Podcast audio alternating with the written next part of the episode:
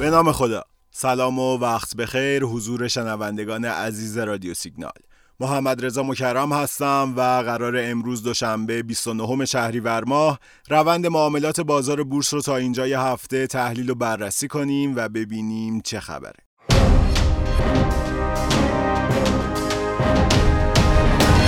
بازار بورس هفته آخر شهریور رو خیلی بد شروع کرد. شنبه 27 شهریور شاخص کل بورس در حالی 37 هزار واحد ریخت که 80 درصد نمادها دچار کاهش قیمت شدند و 40 درصد بازار در صف فروش بود. هیجان فروش اونقدر در اولین روز هفته بالا بود که شاهد خروج 849 میلیارد تومان نقدینگی حقیقی ها از بورس بودیم و در نهایت رسیدن شاخص به عدد روانی 1 میلیون و 450 هزار واحد. این چند روز برخلاف روند نزولی شاخص و ترسی که تو دل سهامدارانه خبرهای مثبتی به سمت بازار میاد. مثل عضویت دائم ایران در سازمان همکاری شانگهای که در واقع چشمانداز مثبتی برای مراودات اقتصادی ایران با کشورهای عضو این سازمان به وجود آورده. همچنین در مورد ساخت مسکن حمایتی مجلس تصویب کرده که وزارتخونه های راه و شهرسازی و صنعت و معدن سیمان و فولاد مورد نیاز ساخت این خونه ها را از بورس کالا تأمین کنند. محصولات دارویی هم اخیرا خبر حذف ارز 4200 تومانی رو داشتن. اما خب با وجود خبرهای مثبت و عدم تغییر خاصی توی فعالیت های شرکت های بورسی باز هم روند بازار منفی دنبال شد.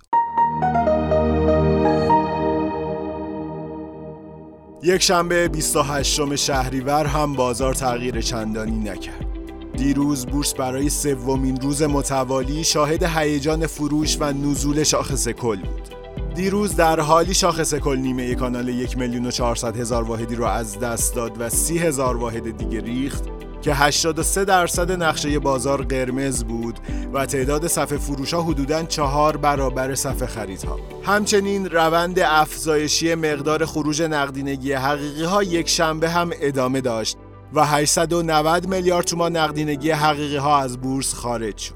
مجموعاً از چهارشنبه تا یک شنبه 28 بازار بورس حدود 2150 میلیارد تومان پول حقیقی ها را از دست داد. دیروز خیلی از نمادهای بزرگ مثل شفنا، فولاد، فملی و تجارت، شطران و وقدیر خروج پول حقیقی داشتند و با کاهش قیمت مواجه بودند. یک شنبه در حالی که شاخص کل و شاخص هموزن حدود دو درصد افت کردند، ارزش معاملات خرد به زیر 4000 میلیارد تومان رسید که در واقع نشون دهنده کاهش نقشوندگی و کاهش رونق معاملات در بازار.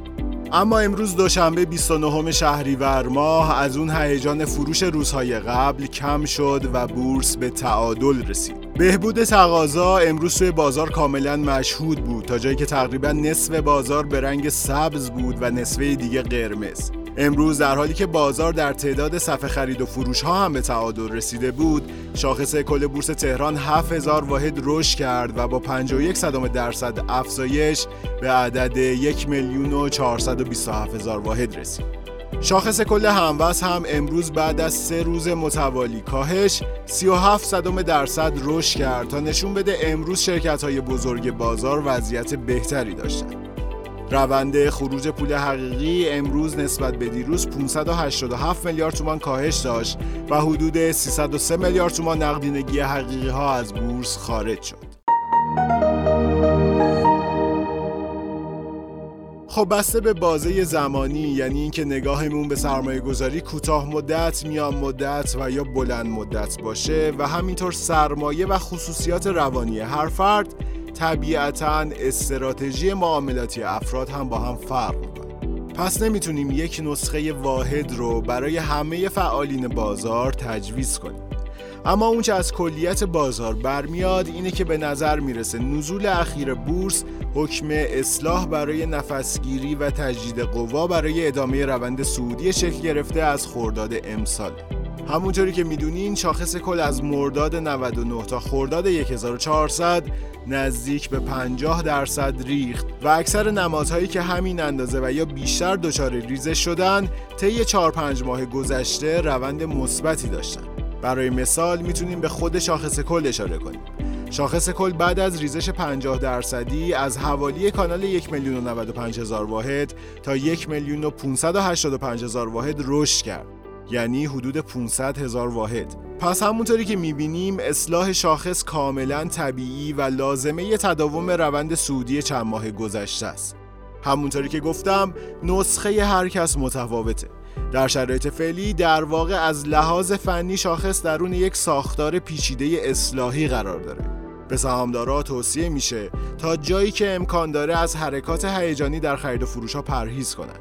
و اگر قصد خرید دارن حتما با تحلیل و تعیین حد ضرر باشه و حتما حتما خریدهاتون رو به صورت پله انجام بدید.